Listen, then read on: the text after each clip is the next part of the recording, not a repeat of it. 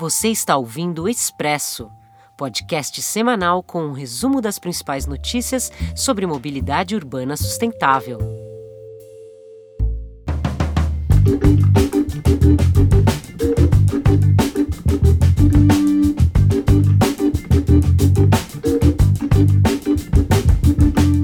Olá, eu sou Marcos de Souza, editor do Mobilize Brasil, e esta é a edição número 49 do Expresso Mobilize, o nosso podcast de informações sobre mobilidade urbana sustentável.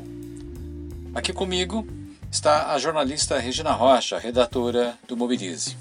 Mas esta semana, a fábrica brasileira da Volkswagen lançou seu primeiro caminhão elétrico, o e-Delivery ou e-Delivery, um veículo de carga médio criado especialmente para entregas nas cidades. O lançamento foi feito com o anúncio da encomenda de 1.600 unidades desse caminhão pela empresa de bebidas Ambev, que foi a parceira, a principal parceira da Volkswagen no desenvolvimento e nos testes do novo veículo. Na mesma semana, a startup Ucorp, que atua na gestão e compartilhamento de frotas de veículos, divulgou um relatório e um infográfico que faz uma comparação entre o desempenho de veículos elétricos a bateria com os atuais veículos movidos pela queima de combustíveis. A Regina vai explicar um pouco mais. A comparação abordou a eficiência dos veículos, os gastos de operação e de manutenção e as emissões de dióxido de carbono.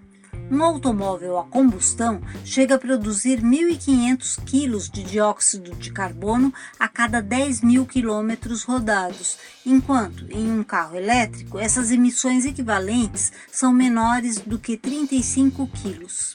Eu repito, são 1.500 contra 35 kg de CO2. E esses gases não saem dos escapamentos, que, claro, não existem nesses veículos. Sim, é óbvio. Não há nenhuma emissão de gases de efeito estufa e de poluentes pelos motores elétricos.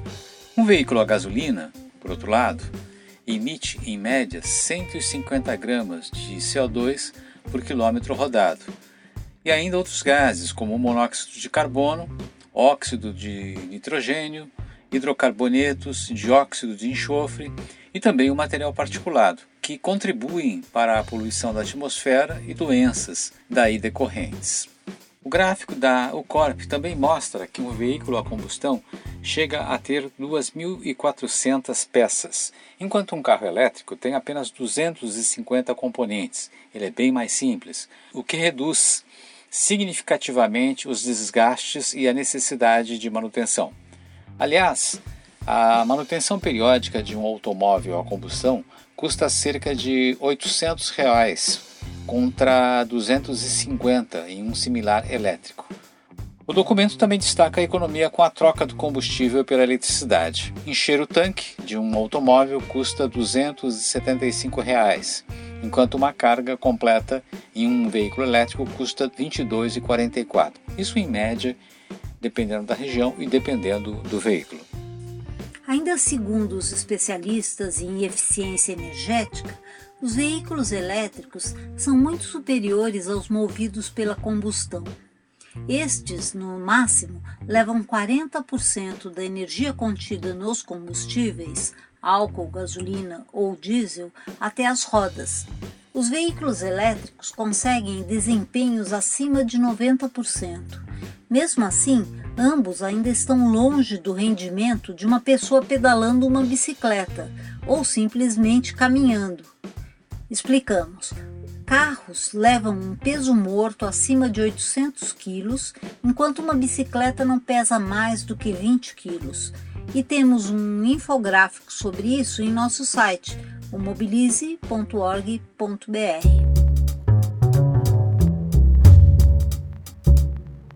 É verdade, a mobilidade ativa é bem mais eficiente.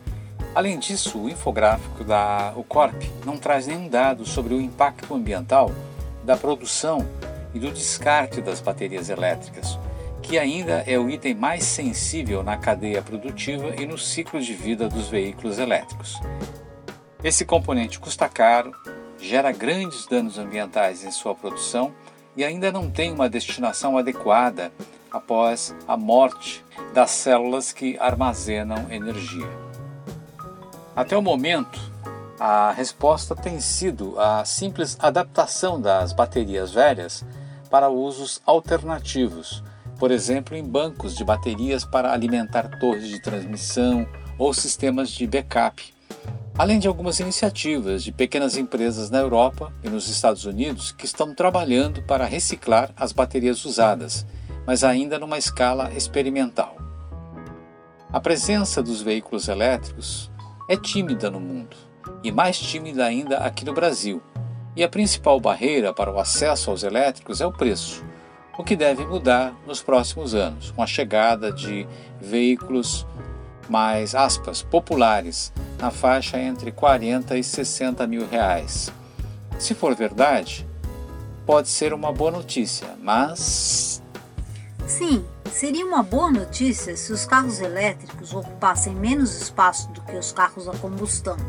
E vendo o marketing adotado pela indústria automobilística, a meta é simplesmente trocar seis por meia dúzia, ou seja, vender carros elétricos a todas as pessoas que hoje possuem carros a combustão.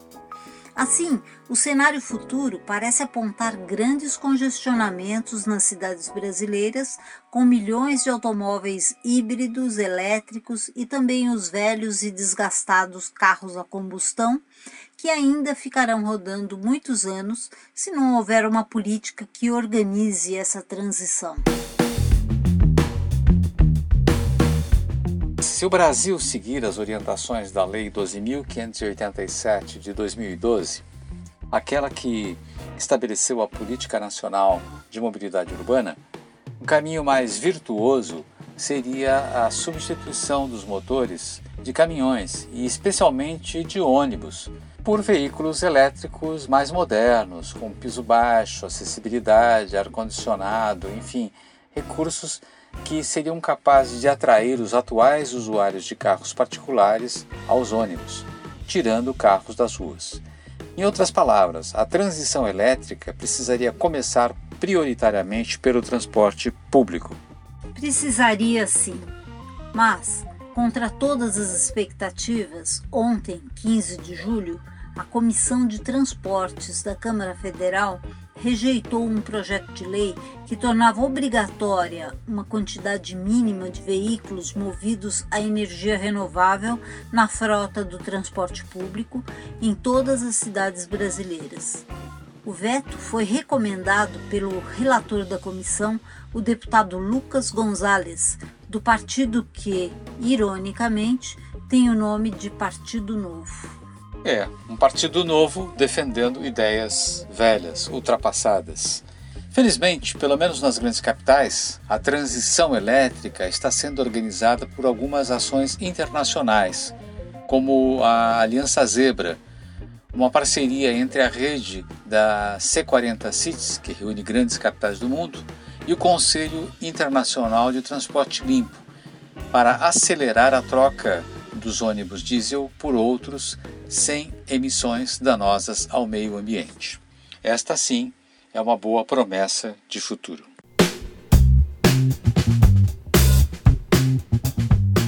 Antes de concluir, vamos falar do segundo concurso Mobilize Brasil de Ilustrações, que tem prazo de inscrições até o dia 31 deste mês de julho.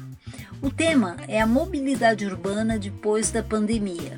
Ou, em outras palavras, como as pessoas irão para o trabalho, para a escola, para as compras. Como evitar as aglomerações nas estações, nos terminais, ônibus e trens? Desta vez são duas categorias, adulto e infanto-juvenil, e os prêmios são bicicletas da Trek Bikes, além de conjuntos Lego e materiais para desenho. O segundo concurso de ilustrações é patrocinado pelas empresas MBR Company, Eleva Brasil e pela Trek Bikes. A propósito, de Barcelona, nós recebemos uma saudação do amigo Renato Miralha, diretor da MBR Company, empresa que apoia o Mobilize desde 2011. É com muito orgulho que a MBR Company patrocina o concurso de desenho sobre mobilidade urbana sustentável, comemorando os 10 anos do Mobilize. A MBR é uma empresa que atua na importação e exportação de alimentos desde 2004 para o mundo todo, é, principalmente com frutas frescas e café é, do Brasil. É, acompanhamos de perto o Mobilize desde a sua fundação, apoiando diversas iniciativas, incluindo o livro Movido pela Mente.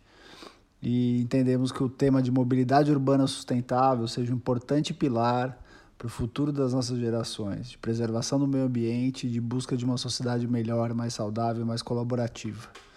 Para nós da MBR é uma grande honra e um prazer poder co colaborar com o Mobilize e a gente espera que com iniciativas como a nossa é, possam inspirar e instigar outras empresas e sociedade civil para apoiar é, esse tão importante portal é, que trabalha em prol da mobilidade urbana sustentável no Brasil e no mundo.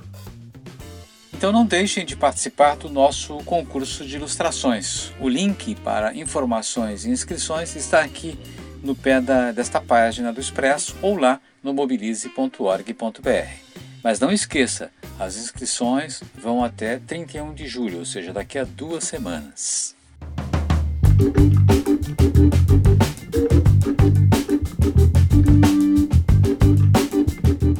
E você acaba de ouvir a edição 49 do Expresso Mobilize o podcast sobre mobilidade urbana sustentável do portal Mobilize Brasil. O Expresso conta com o apoio do Itaú Unibanco e do Instituto Clima e Sociedade. A produção é de Rick Ribeiro, Marília Delbrande, Marcos de Souza e por mim, Regina Rocha, além da locução de Mariana Amaral, que fez a vinheta de abertura. Para saber mais, acesse o site mobilize.org.br. E até a próxima semana.